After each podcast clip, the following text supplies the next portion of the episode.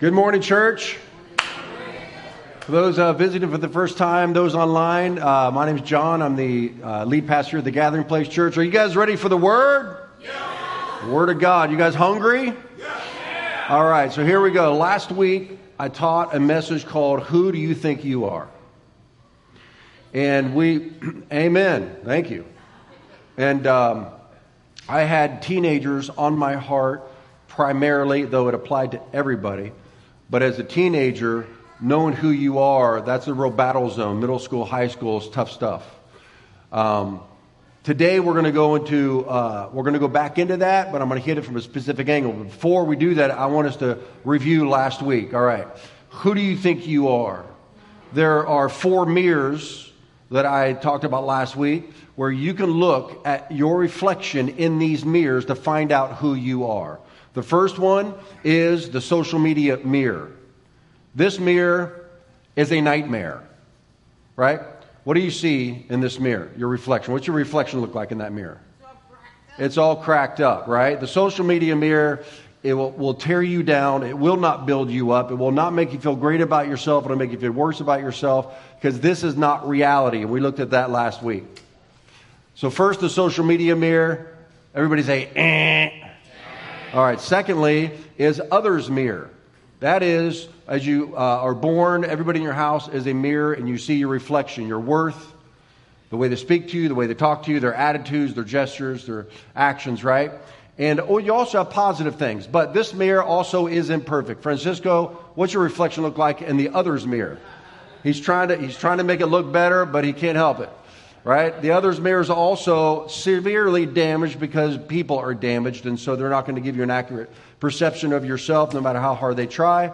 And then there is the self mirror, which is a compilation of others' mirrors, social media mirrors, and your own mirror. You do the best you can to tell yourself that you're wonderful. You look at your reflection in this mirror, sweetheart, and what do you see? Earth that gives you the accurate representation of who you are, and that is the God mirror. The God mirror is the only mirror that is perfectly flawless.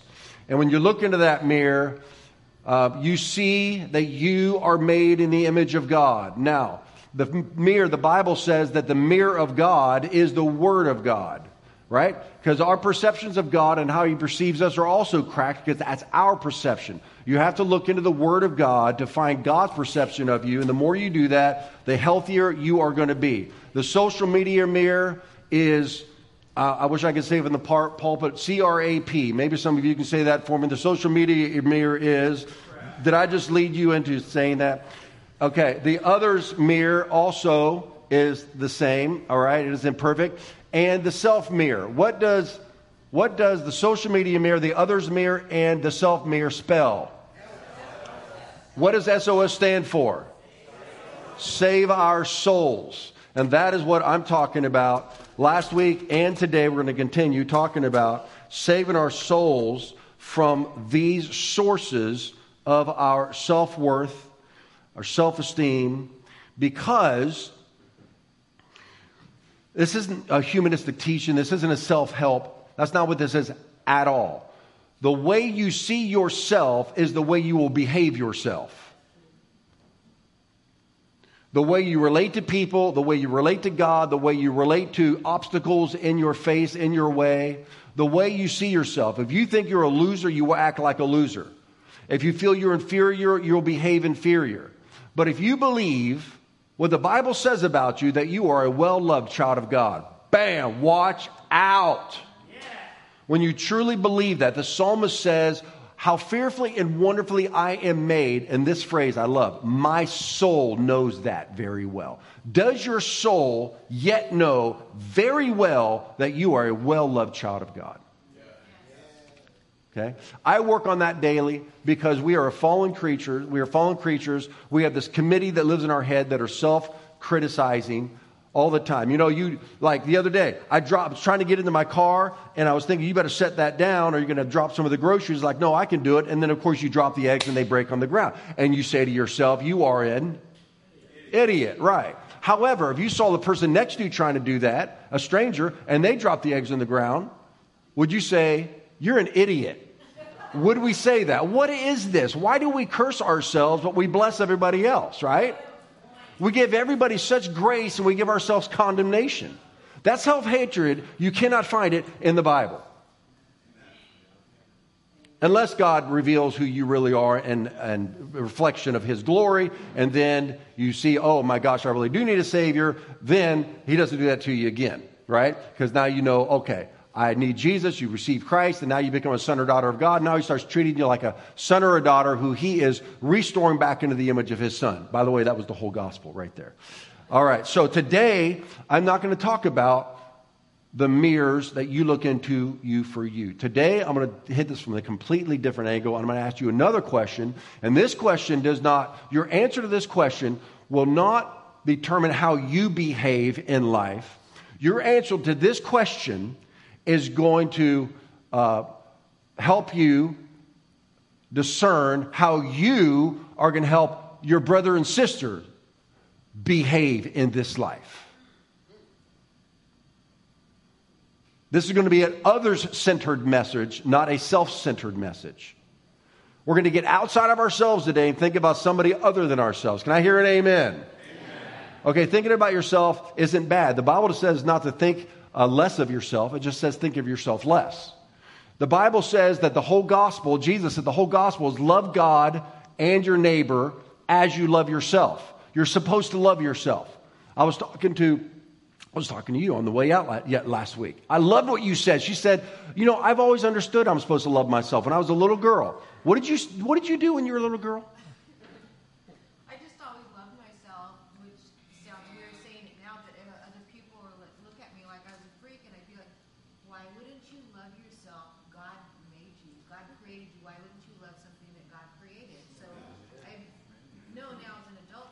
Wait, wait, wait, wait, wait, wait. People online have to hear too. And in art class, I had this big poster folder thing, and on the front of it, I made a big heart, and in the middle of it, I said, I wrote, I love me. And then I put a whole bunch of I love me all over it, and I brought it home and showed my mom. I was real proud of it. She goes, Come here and sit down. You do not say that you love yourself. That is vain. You let other people tell you, and I go, But, but why? I, I do love myself. Why, why should I not love myself? And she couldn't answer me, but. Hallelujah. How powerful is that? Go ahead, give her a clap. Don't, don't make her sit there and think that that wasn't awesome. You see, if you come to the Gathering Place Church, it's safer online, by the way. If you come to the Gathering Place Church, I might just point you out and make you preach when you had no intention of preaching. I love that. That's so good, okay? But the question I want to ask you today is this Who do you think others are?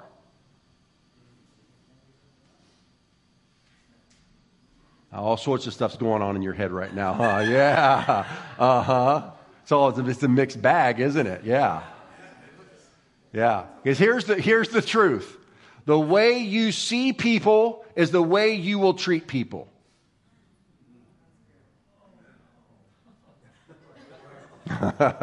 Ron didn't say an amen, he said an oh me. the way we treat see people is the way we will treat people. Here's the truth. You ready, family of God? We are each other's others' mirrors. You are other people's others' mirror. You are helping people see themselves either in a way that's going to encourage them or discourage them.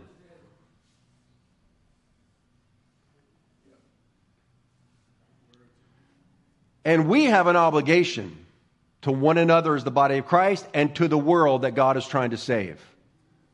We have an obligation as children of God to be God mirrors for everybody else. We are not to be condemning the world. The Bible says God did not send his son into the world. By the way, this is John 3 17. I know you can quote John 3 16, which is, come on.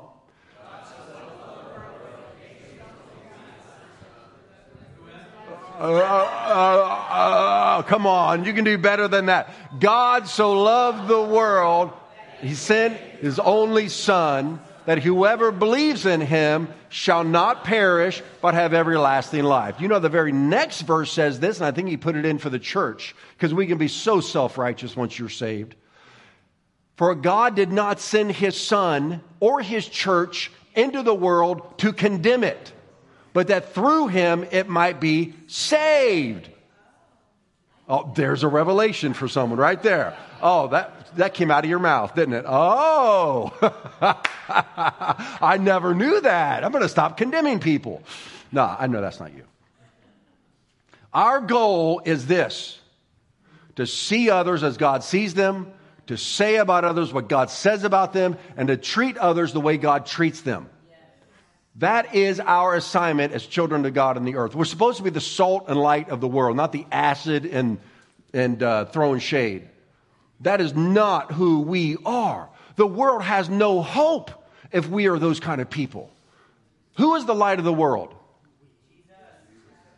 Huh? Yes.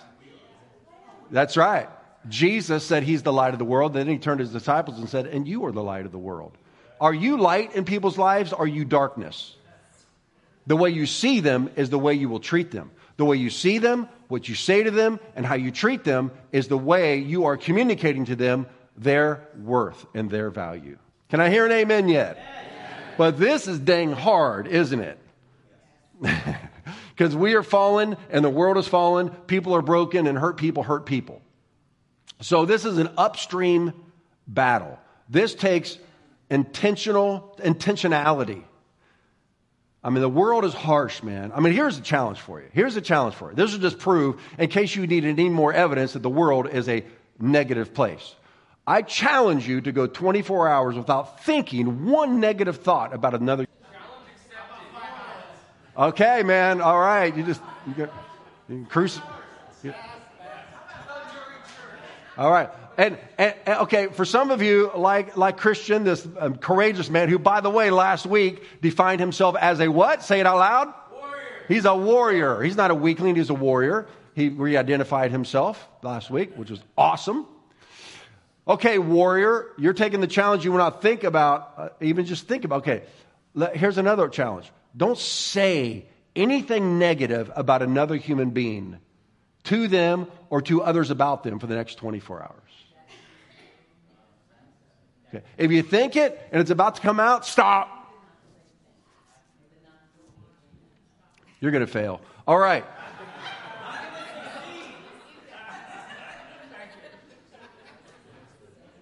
You, you, you are a powerful person. I don't care how old or young you are, where you come from, what, none of that matters. You are created in the image of God and you are powerful. Don't think you're not powerful. The way you see people, the way you speak to people, and the way you treat people affects them. It influences everybody in your life. And the more authority you have, the more responsibility you have. A parent speaking to a child is more powerful than anybody else. A pastor speaking to, looking at with condemnation or judgment or disappointment or disapproval. A boss, a coach. We are powerful people. And you can even say, well, you know, no, I'm not that powerful. You would be amazed at how your words, I mean, you can think, I can think, I, when, I was, when I was doing this, I was thinking, this thought came to my mind. When I was in second grade, my second grade school teacher came home to our house for lunch. We had corned beef on toast. And after lunch, I came back to school, and she came around to the back of my desk. She said, I really enjoyed going to your house for lunch today. I don't know why. That just made me feel like we had a connection. right? I mean, I, I am special. It's amazing how powerful our words, our gesture, our look, our attitudes are to those around us. You and I are called by God to be sources of what I call honor. You and I can't change the whole world to be a place of honor, but we are responsible, family of God, to do everything we can to do our part to make our church a place of honor, a culture of honor. Your homes, a culture of honor. Your workplace, a culture of honor. You're on a sports team, a culture of honor. I mean, I've, my kids have, you know, I got six kids and they've all gone through sports programs. I have watched entire teams just implode because someone starts to complain about the coach, somebody else jumps in, and then they complain about something, especially in the girls' volleyball team. right? That gets going. I mean, like the coach at the beginning of the year says, no drama on this team, right? You start drama, you're on the bench because they know that kind of drama can literally rip a team apart. You need cohesion, you need unity, you need oneness of heart and mind to knock the ball out of the park.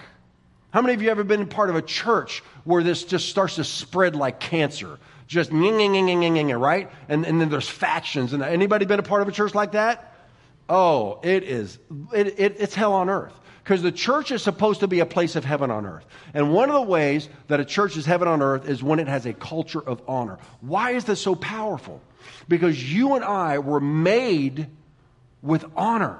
Look at the scripture says. The psalmist says, Yet you made them, that's us, the, only a little lower than God and crowned them with glory and honor.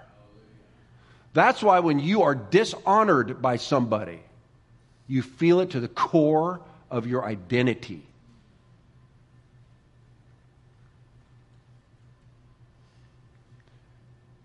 That's why you like to gravitate to people that are honoring, that are encouraging, that are affirming. Not that they won't tell you the truth about you when it's important, but they do it with hope. They don't want to hurt you. But, the, but, but it all comes down to the motivation. Speak the truth in love because we are to build one another up. Everybody say, see, say, do. See, say, do. Come on, see, say, do. See, say, do. Again, come on, see, say, do. One more time see, say, do. These are the three ways that you influence people how you see them, what you say to them, and what you do to and for them. This is how you will be a God mirror to those around you. Now, I'm going to dive into see, say, do in just a second, but I'm going to give you a quick, broad brush overview of what it looks like to dishonor and to honor. Okay, here's just some good takeaways for you. What's dishonoring look like? Uh, being ignored. Psychologists say this is the greatest insult you can give to somebody. Ghost them, as they say now. On on, right? You just ignore them. It is such an insult. You're not even worth my attention, is what that says. Don't listen to them, misunderstand them. That means you don't see me. Being called names. That means you don't believe in me. You're identifying, you're tagging me with a, a, a, pejorative name. Being disobeyed, disobeying, being disobeyed if you are an authority is very dishonoring. It's like, screw you. I'm not going to follow you, you idiot. Right? And, and, and the person that's, that's trying to lead has an incredible weight of responsibility and stewardship. And you're trying to make decisions and you're trying to do what's best for everybody else. I hope, as long if you're not an abusive leader, a good leader. And people behind you are arguing and bickering and, and not, not agreeing with you and pulling you back. It's like, oh my gosh. I'm just trying, right? It's so, it's dishonoring to a leader not to follow them, make their job easier. The Bible says this, that we'd obey our spiritual leaders so that their job is a joy and not a burden. You guys want a happy pastor or a mad pastor? What do you want? All right. Being treated unfairly if you are under authority is incredibly dishonoring. Treating people like dirt, not paying them a fair wage, right? Not appreciating their boundaries is dishonoring. Um, not having basic needs met, that's dehumanizing. Not being protected, you don't value me. You weren't there for me when I needed you. You didn't protect me. And so, but today, listen, this is real important right here. Today is not about you thinking about what you've been doing, about how you have been dishonored. Today's not about you. Remember? Today's about you being a God mirror for others you need to interpret what I'm doing right now about how you have dishonored others and stop it. Everybody say this is about others. Online, this is about others. Okay. It's not about me today. This is about others, okay? So what does it look like, you know, to be honored? Well, then you just reverse these, okay? Like give others your undivided attention. Instead of you can keep that uh, you can keep that list up there so they can see that I'm doing the reverse of these now. being ignored, not listened to, you, you do the opposite. Like one time I went bowling, and it's, I, I'll never forget this. I'm doing 35, 35 years of counseling. I know how this goes into a little child, and they'll probably be with him for the rest of his life unless somebody can get it out. He was like about a seven year old boy, and he bowled a strike. He was be, beside himself, dancing around, jumping on And he turned and he, and he was with his mom. It was just he and his mom. Mommy, mommy, I've got a strike. Mommy, mommy. And what was she doing? She was on her phone. Totally missed it. And you would think that after he got her attention, that she would get off her phone and say, Oh my gosh, you did? That's amazing. No, she didn't do that. She just ignored him. And I saw his whole countenance just drop. Everybody say hideous. hideous. Okay, now, this can be about you, okay? If you have been hideous, own it and say, I don't want to be hideous anymore, right? All right, when somebody's talking to you, put your dang phone down and look them in the eyeballs. That means I see you. You're important to me. I've never messed up in this particular area. I am perfect when it comes to this, except for one time. I remember when Hope decided she's not going out on dates with me anymore. My wife, named Hope. Those you don't know her. Because we'd go out to the you know restaurants, all have TVs now, and I would constantly be watching sports. Promised her, I will never do that again. When I'm out with you, I am with you. And so I would go out to restaurants and turn my back to the TVs. Well, this one time, as my back to the TVs, wasn't my fault. Sam, it was an accident. I could see the football game in the reflection of the, of the window behind her, which was great because it looked like I was looking at her. But all, all the guys are clapping, yeah, good one. No, bad one. Because I was playing it perfectly until the ball was intercepted in the dang end zone. And I'm sitting there, and I, she thinks I'm, you know, connecting with her. But I'm like, if you just shift your eyes just slightly that direction, you can like look at her in the game at the same time. And I had it; it was so good. And I went, I went, oh man.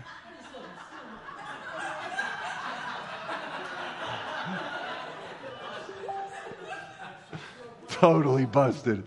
There's nothing in our conversation that would warrant that kind of a response. And she turns around and she sees it, and that was a bad day in our marriage.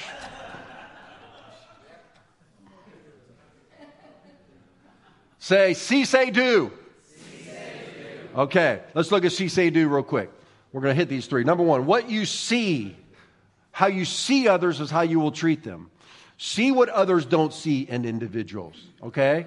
Come on, become a detective. See in others what others don't see in individuals. We're going to be like God, right? That's what He's doing with you. See what they don't see in themselves. Believe in people more than they believe in themselves. Jesus said this to his disciples. Jesus said to them, well, let me set this up real quick. Jesus goes into Samaria. Many of you know the story, some of you don't. It's in the Bible, John chapter 4. Jesus goes into Samaria. Jews don't go to Samaria because Samaria is a spiritually, culturally polluted place in the mind of a Jew at that time in the first century. Remember, the way you see people is the way you will treat people. So, this people group, whatever people group that you detest, this is them. Ah, gotcha. Okay. So, get the Samaritans in your mind right now. Think politically. Okay. Ah, now, now I helped you. Okay. I'm helping you apply it to yourself. He goes into their camp and he's talking to a woman at noon, just Jesus and a woman. Jewish men don't talk to, to women in pub, you know, by themselves privately, and, and there's a whole story behind that. Okay, she is an undesirable woman. Jesus goes there. The disciples go to get some food. They come back to feed the Messiah, and they find him talking to this woman, and they are a little bit disturbed. Jesus said to them, My food is to do the will of him who sent me and to finish his work. This isn't about cultures. This isn't about politics. This isn't about male, female, or anything else. This is about people. We are changing our world one life at a time. Every life on earth matters to God. Might not matter to you, but it needs to. because it matters to God. God mirrors, right? And to finish his work. Do not say there's still do you not say there are still four months, then comes the harvest? Behold, I say to you, lift up your eyes. Everybody say, lift up your eyes. He's talking about your God eyes, your spiritual eyes. Lift up your eyes and look at the fields. Don't look at the person's behavior on the surface. Look at the fields. They are ready for harvest. This is good preaching, Noah. Come on, man. Give me an amen. Come, amen. He gave me an amen. I didn't even solicit it. All right. The Jews saw an undesirable Samaritan woman. Watch this. Jesus saw the first New Testament evangelist.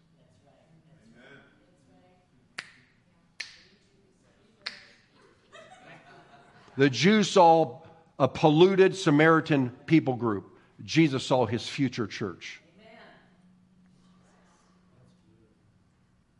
Years after Jesus had gone to all the world and preached the gospel to everybody, that his first apostles are still only preaching the gospel to Jews. In their mind, their cultural mind, when he said all the world, all the world to them was all the Jewish world. It took till Acts chapter 10 that God gives a vision to Peter, an open eyed vision, getting him to say, to understand, oh, the gospel is also for non Jewish people. Wow. Peter and the leaders of the church at that time just saw unclean Gentiles. Gentile means a non Jewish person. Jesus saw the first fruits of the non Jewish world. When the tax collector, uh, Zacchaeus, who was a wicked, evil thief of a tax collector, hated, the most hated man in the town. That's what everybody saw. Jesus saw an over the top giver. Had lunch with him one afternoon, one afternoon with Jesus, and he goes from being a thief to the biggest giver in the kingdom. When all these sinners came around Jesus to hear him preach, the Pharisees said all these notorious, these famous sinners, not just sinners, the best sinners, came around Jesus. They saw notorious sinners. Jesus saw his lost sheep. You getting the point? And Nathaniel, when they said, We found the Messiah, where's he from? Um, Galilee, right? No, but they said Galilee. Nothing good comes out of nothing good comes out of Nazareth. Well, he he was in Galilee sometimes too, though, right? Yeah, because he he went there and then he came out of there, which means he came from there. Yeah, no, no, that's enough. All right. Don't yawn while I'm preaching. That discourages me, Ben. Oh my gosh. Man. I, I think I'm doing all right. So, hey, you know. Yeah, okay. All right. He said, he said, Can anything good come out of Nazareth? All of Nathaniel's friends saw uh, a, a cynic. Jesus saw someone who wanted it to be right and true and good and authentic. He said, Ah, a Nazarite in whom there is no guile. Right? Nazarite? I need to read the Bible more. If you only see what's on the, if you only see, teenagers, I want to talk to you specifically.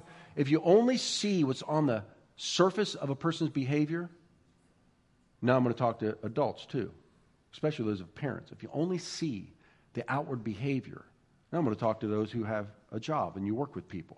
If you only see people's behavior on the surface, their quirky personality, their irritating behavior patterns. I'm going to talk to nurses that are working in hospitals right now. If you only see if you only see patients, coworkers, I'm going to talk to everybody, everywhere, all over the planet. If you oh, if we if we judge one another based on our outward behaviors only, we are going to miss the gold that's inside of them. Every time you miss it. You know, um, Andrew Carnegie came from Scotland as a boy, and he built himself up to be the largest steel manufacturer in the United States of America. He had 43 millionaires working for him. And so he was interviewed, and they asked, How did you, how did you hire 43 millionaires to work for you? And he said, Oh, they weren't millionaires when they started working for me. I made them millionaires. And they said, Well, how do you do that? Well, they said developing people is the same, the developing people is the same as mining for gold. When you mine for gold, you have to remove tons of dirt to find the gold. He said it's the same with people.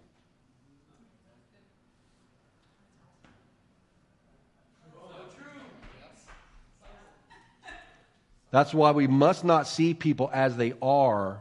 We must see them as they can be so they can become what they should be.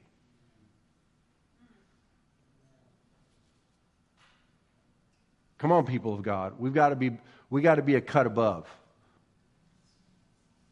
We're God people. If God just saw you as you are when He finds you and He doesn't see anything beyond that, you're done. You're done for. We've got to see people not as they are, but as they could be and treat them as such. Viktor Frankl was where he realized they can take my body, they can take my food, they can take my clothes, they cannot take my mind. And he learned how to discipline his mind to live in a reality in his mind that was positive and not negative. And he became a powerful philosopher when he came out of the concentration camp. And this is what he said If you treat people to a vision of themselves, if you apparently overrate them, you make them become what they are capable of becoming. You know, if we take people as they are, we make them worse. If we take them as they should be, we help them become what they can be.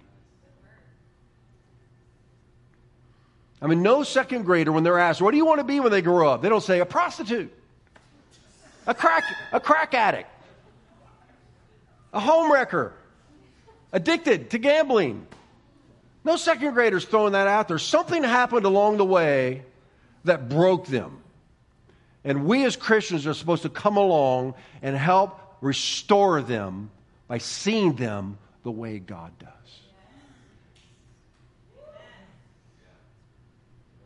Amen, Noah.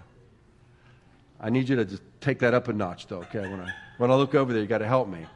Okay, Mary, where are you? You're my amen corner.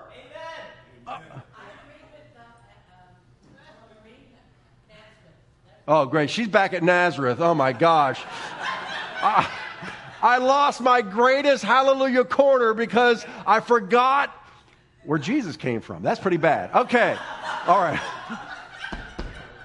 What you say, everybody say what you say. Come on, I got to move this forward here a little bit. What you see and what you say. Now, we did what you see, how you see people, and what you say. Your tongue is the most powerful weapon you have to honor or dishonor other human beings.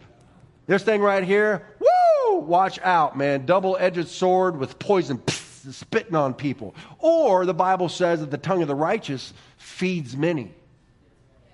You've got to decide whether your tongue is going to be a weapon of destruction or a tool of encouragement and healing for people.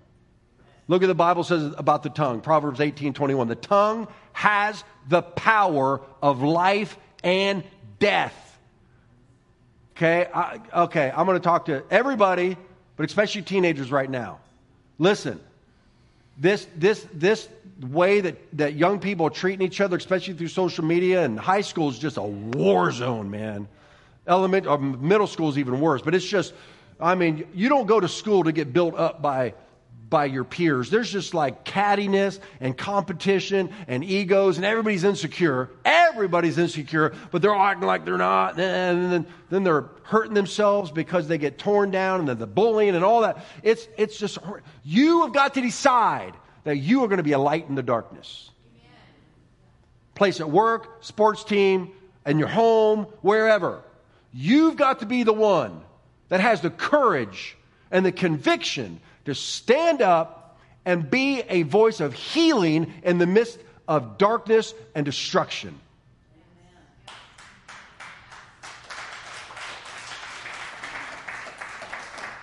The tongue is so powerful, and you have one. So use it wisely. Look what the Bible says. James says this. Likewise, the tongue, everybody say the tongue, is a small part of the body, but it makes great boasts.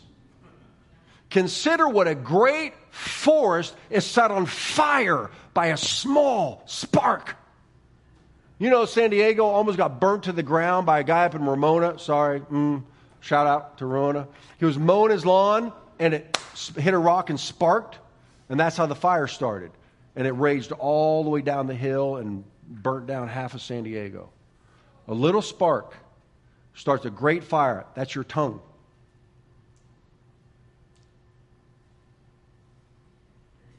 Look what the Bible says about Proverbs in Proverbs 16 28. A twisted person spreads rumors, a whispering gossip ruins friendships. How many of you have had a friendship that was destroyed by somebody else spreading a little spark, a little a little untruth. Somebody's jealous of you or whatever it might be, whatever their motivation is, out of their off their tongue comes a lie. Or maybe it's true about you, but instead of covering, love covers a multitude of sins. Instead of covering your weaknesses, they expose them. Oh, is that happening today? Anywhere? America. They're trying to tear our nation to the ground by pointing out our faults. However, our, our goodness way outshines the sins that we have committed. And I think we're pretty darn good at, at identifying and, rec- and recognizing and rectifying our sins. I think we're committed to that. Some people aren't, but they're idiots. And they're on the fringe. Hey, hey, Jesus called some people some names, so you know there are certain people you're allowed to do that too. That was, that was. But they're on the fringe. But they're using their tongues, they're using their words, they're using propaganda to destroy the greatest nation on earth. We've done great good all over the globe. It's the same with a family. It's the same with an individual. We can tear each other down or we can build each other up. Do not be in the devil's camp. Do not let your tongue be used by the enemy to hurt other human beings. It's your responsibility. A gossip, gossip, is devilish. It spreads like a cancer, it tears people down, it defames people's characters, it ruins their reputations, and it destroys relationships. And look at the Bible says in the book of Galatians if you bite and devour one another, watch out, or you will be destroyed by each other. We are all vulnerable to this. Don't, don't sit there and think that you're not vulnerable to this. We all are. And let me tell you something propaganda, um, Jesus says, take heed what you hear. You, the ears and the eyes are the gate of your heart. And don't think for a second that you can allow into your eyes and your ears things that are not godly and they will not shape and make you. That is deception beyond all deceptions. You have got to choose wisely. You don't just put poison in your physical body, and yet we allow ourselves to ingest poison into our eyes and our ears all day long, and it goes in and it shapes our hearts. We are so easily influenced, and don't think you're not. Jesus says we are.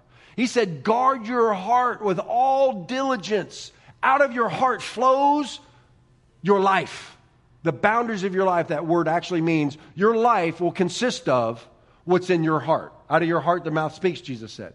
And you literally create your worlds by, by your heart. I'll give you an example. My sister was a psychologist who was a psychology professor, and she did an experiment with her class. She told them there's a substitute teacher coming in tomorrow, and he's not any good. I'm sorry. He's all I could get. He's not a very nice person. I'm sorry, but it's the best I could do. Okay. The second class came in and she said, I was a substitute teacher tomorrow. He's a great guy. He's a really good teacher. I really like him. I couldn't uh, give you somebody better. Okay. A couple days later, she gave a survey or she gave a uh, questionnaire out to the class. What did you think about the substitute teacher? And you know what happened, don't you? Right? The first class just dogpiled him. The second class thought he hung the moon. It was all off of the perception that was created in their minds by someone they trust, their, their professor, with the words that she used. They prejudged prejudice. They prejudged a person they've never met before because somebody told them something. This is when I do marriage counseling. I've offended some spouses because they tell me their story and it sounds really bad, and your husband's just a complete, hard hearted, uh, uncaring, or your, your wife is just a nag. She doesn't appreciate you. And I said, I've heard your side. I need to hear the other side. What do you mean you need to hear the other side? I've told you. Yeah, I know, but. You hear the other side, you're like, oh, that's an important piece of information I didn't get from your spouse. The defense lawyer is right cross or examining, and it's like, oh man, they're innocent. Oh my gosh, that prosecutor's evil. Then the prosecutor gets up and gives some new information. Oh, you've done this to 14 other people, right? Aha! We are all subject to being prejudiced based on the information we allow ourselves to ingest. That's why the book of Ephesians says don't use foul or abusive or language that destroys or, or, or tears down. Don't do it. Let everything, everybody say everything, everything, you say be good and helpful so that your words, everybody say words, words, so your words will be an encouragement to those who hear them. Everyone needs encouragement. Look at this. Good example of this. When Simon Peter saw it, that Jesus multiplied these fish supernaturally, Luke chapter 5, verse 8, he fell down at Jesus' knees and said, Depart from me, I'm a sinful man, O Lord. How many of you believe that, that Peter was a sinful man? Okay, it's not a trick question. I'm sorry. Okay, let's start from the beginning of the gospel. Everybody is a sinner. Okay, how many of you believe that Peter was a sinful man? Okay. And he was. And when he saw the glory of Jesus, it reflected the God mirror. Remember, I told you the first time you see God, it reflects on you like, ah, right? I'm worse than I thought. But what does Jesus do? And Jesus said to Simon, Do not be afraid. From now on, you will catch men. Jesus didn't just see a sinner, he saw an apostle. Come on. Jesus doesn't see you as you are, he sees you as you're going to be. He that began a good work in you is going to continue that good work under construction. Some of you are just a big old sinkhole in the middle of the road right now.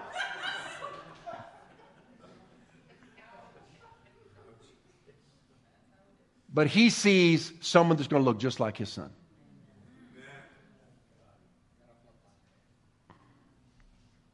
We need to be that to other people.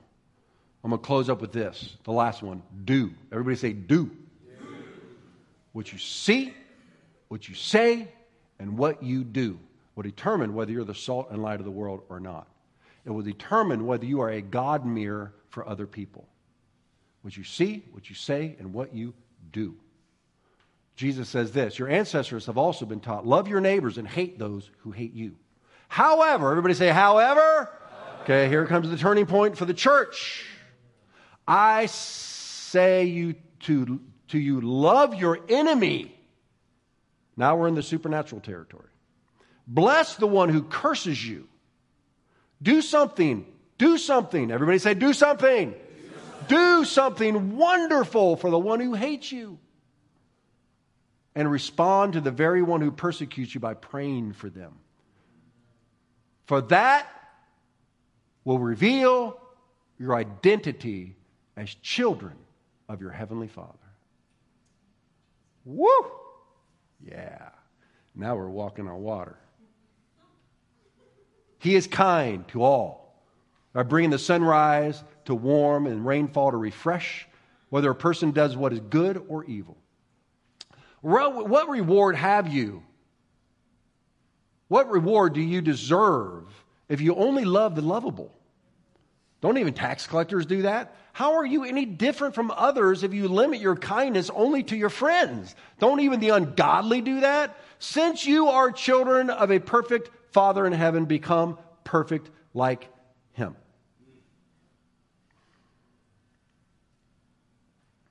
Now, we don't all do this perfectly, which is why I don't have a Jesus bumper sticker on my car, by the way.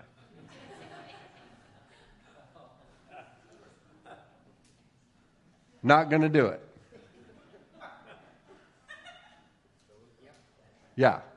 There are certain areas of behavior I know that I haven't yet gotten to the place where I can reflect Jesus well. So I hide certain areas, like on the freeway. I think I, I, remember one time I got a parking ticket and the lady's gonna be a ticket. I got so mad, I kicked my bumper and I kicked my Jesus bumper sticker. that actually happened. And she said to me, Well, I'm glad you don't go to my church. And I said to her, I should be the one you are asking to come to your church because I obviously need it. She goes, Oh, that's a good point. and she gave me a ticket. All right. All right, here's some real practicals, and we're going to close, and we're going to come to the Holy Spirit, and we're going to ask Him to do some surgery this morning. Close the doors, don't let anybody leave. All right, here we go. How do, you, how do we honor one another? How do we create this culture of honor? What, how, do we, how do our actions communicate that we are building each other up, not each, tearing each other down? The Bible says that husbands are to give honor to your wife. That means you can actually give honor to one another. Give honor to your wife by living with her with, okay, it's going to be supernatural, guys. Hang in there. Just hold on to your chair tight. Here it comes. Live with your wife with understanding.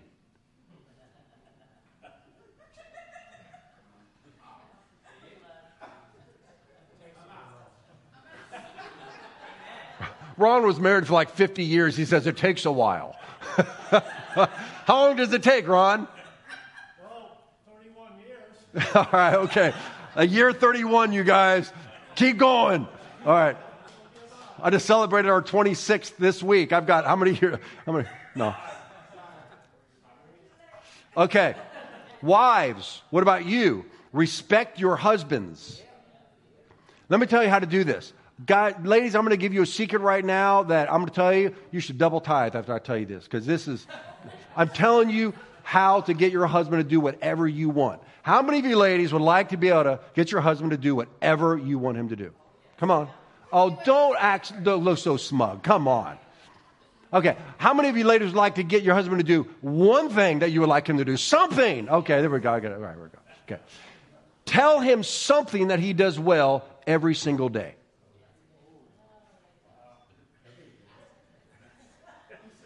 Okay, here we go. Children. With children, to honor them, I'm going to tell you a little simple thing to honor children. When you talk to them, get down into their eye level. It's a simple thing. But doing this, right, makes them feel small. Now, you can't do that every time you see a child. You're not going to live life on your knees. However, think about it. Get down into the level. It, you're giving them honor. We're, you know, I'm with you in this. I'm telling you, it's powerful. Hey, the Bible says to give pastors, oh, I'm sorry, this is, I, I, I, didn't put this in here, to give your pastors double honor. Oh, okay. Okay. Employees, work hard, work, be the hardest worker at work. Work as though your boss is Jesus. That's what the Bible says we're supposed to do. Don't just do enough to get by. Be the best employee at that place. You're representing the Lord. Employers, treat your employees fairly. The Bible says all these have scriptures. Treat them fairly. Companies that put their employees first are prospering. Nobody wants to go to work when they're treated like junk. They're hurting. James and John, I have to think hard now with you guys. James and John both say that if you see somebody that's hurting and in need and you don't give them, you just pray for them and bless them, but you don't give them anything, the love of God is not in you. And then those who fall into sin, the Bible says that we are to help restore them, not judge them. Church members, it says do good to all, do good to all, especially those of the household of faith, because you and I are the light of the world. All right, now let's come to the Holy Spirit.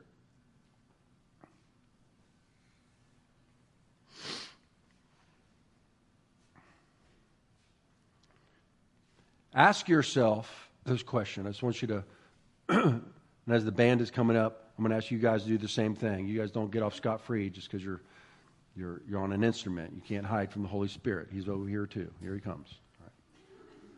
Get Josh. Everybody.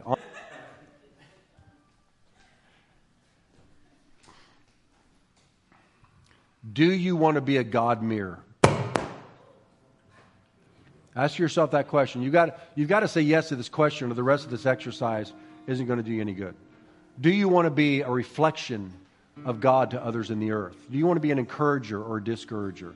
Do you want to be one that builds people up or tears people down? Now, just close your eyes and think about this. I'm going to ask you to really go there. Do you want to be a mirror for people when they look in it and they hate themselves? You tell them why they should love themselves. You tell them that what you see in them, not flattery, but you really see more than they see in themselves.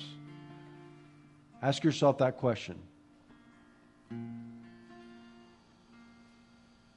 If your answer is yes, then I'm asking you to do three exercises with your eyes closed. Those up here in the band, if you'll do this as well, because we're all part of this house. This is our house. We determine whether it's a culture of honor or not.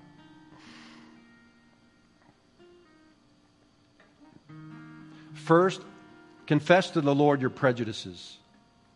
Don't pretend like you don't have them. Just come to the Lord and say, God, forgive me. I, I have prejudice against certain individuals, people groups, and any prejudices I have that are causing me to see and view people in the way that you, that you don't see them the way I see them. I'm asking you to adjust my sight. Ask the Lord that right now. Say, Lord, adjust my sight. Tell him, I want to see people, all people, the way you see them. This is a Holy Spirit operation, so you really need to ask him to do this. Now I want to ask you to think of one person or a people group in specific that you see in a negative light. You can ask the Holy Spirit to help you with this. Lord, I'm asking, Holy Spirit, for those here and those online, bring up into the minds of the people that are listening to the sound of my voice right now. Bring up a person or people group that you see in a negative light.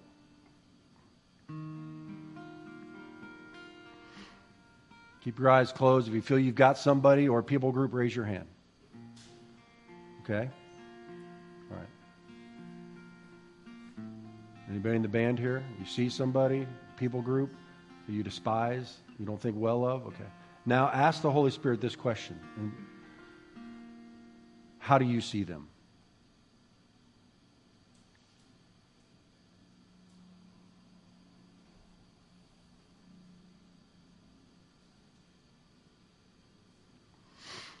Okay, now Tell me what you saw. Tell me, tell me what the Lord may have said to you. Just say it out loud. How does, Mary, how does he see him? Lost, confused.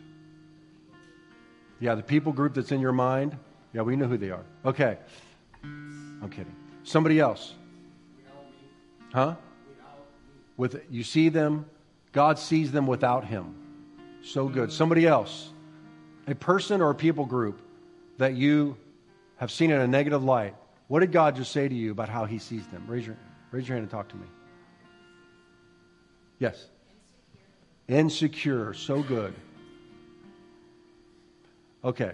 Let's go. Let's do another exercise. Go ahead and close your eyes again. If you're willing right now before God and by the conviction I pray of the Holy Spirit, will you commit to not using your tongue to speak negatively about anybody else ever again. And if it starts to come out of your mouth, gossip about anybody, even if it's true, if it's negative, it feels good to share juicy negative stuff about other people, and then other people's flesh gets aroused, like, oh, yeah, let's talk about that person. And you're destroying them, you're tearing them down. God's not doing that. Make a commitment right now I'm not going to use my tongue to tear other human beings, down anymore. Come on, this is between you and the Lord. Make that commitment.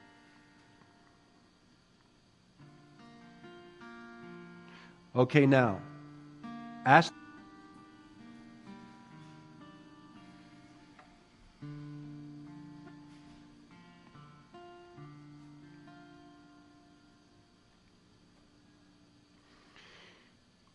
Okay, now ask the Holy Spirit, what are you saying about that person or that people group? What are you saying about them? And just see what the Holy Spirit will bring to your mind.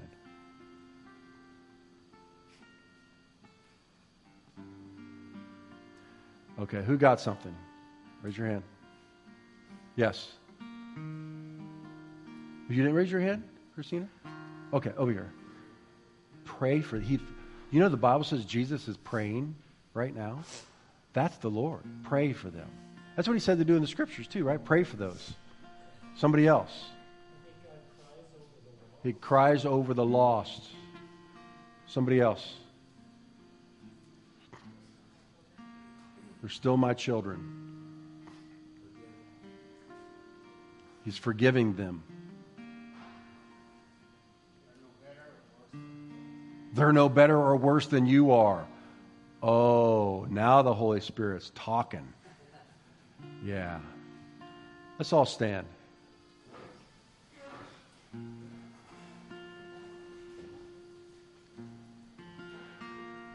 Do you know how the Bible says that you and I, one of the ways that you and I will be identified as God's people?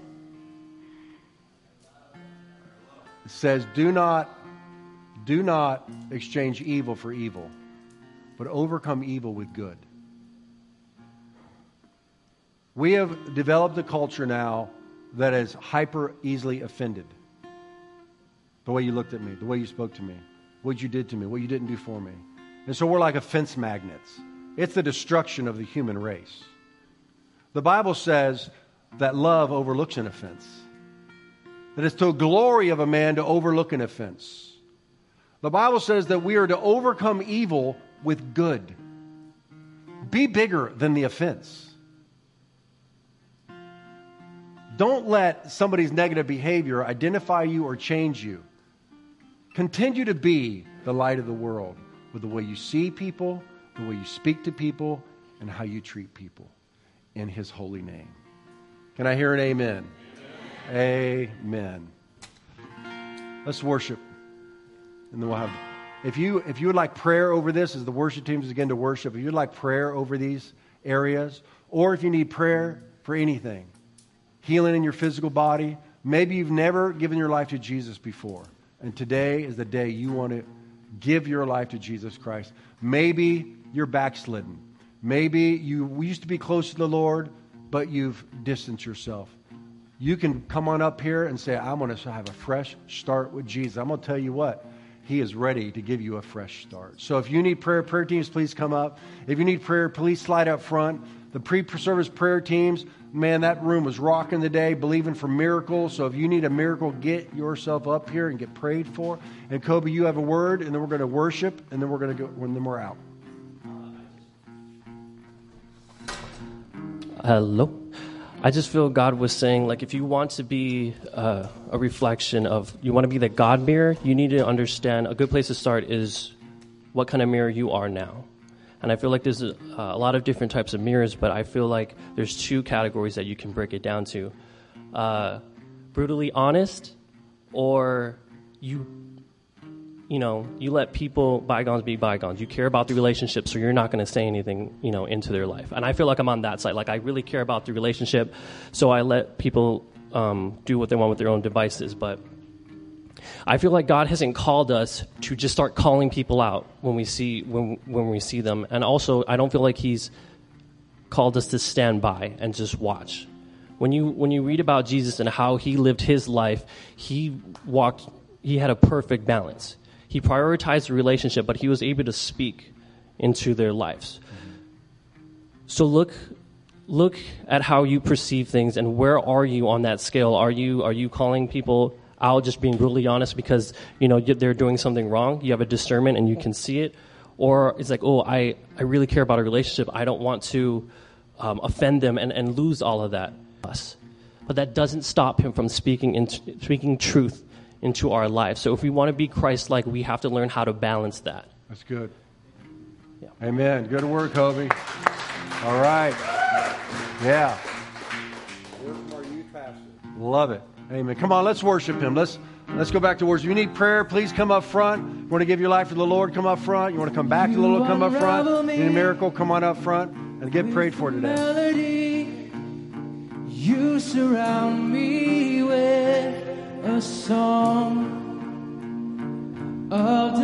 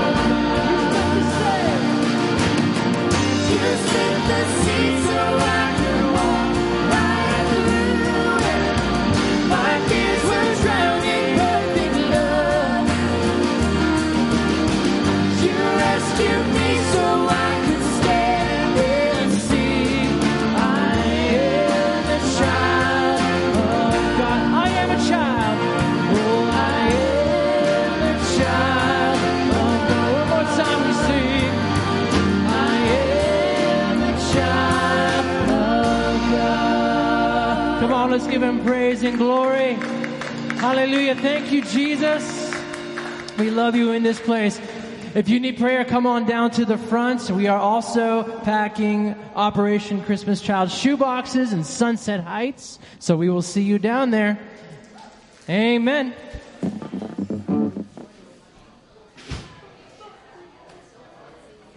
Hey, hey Josh.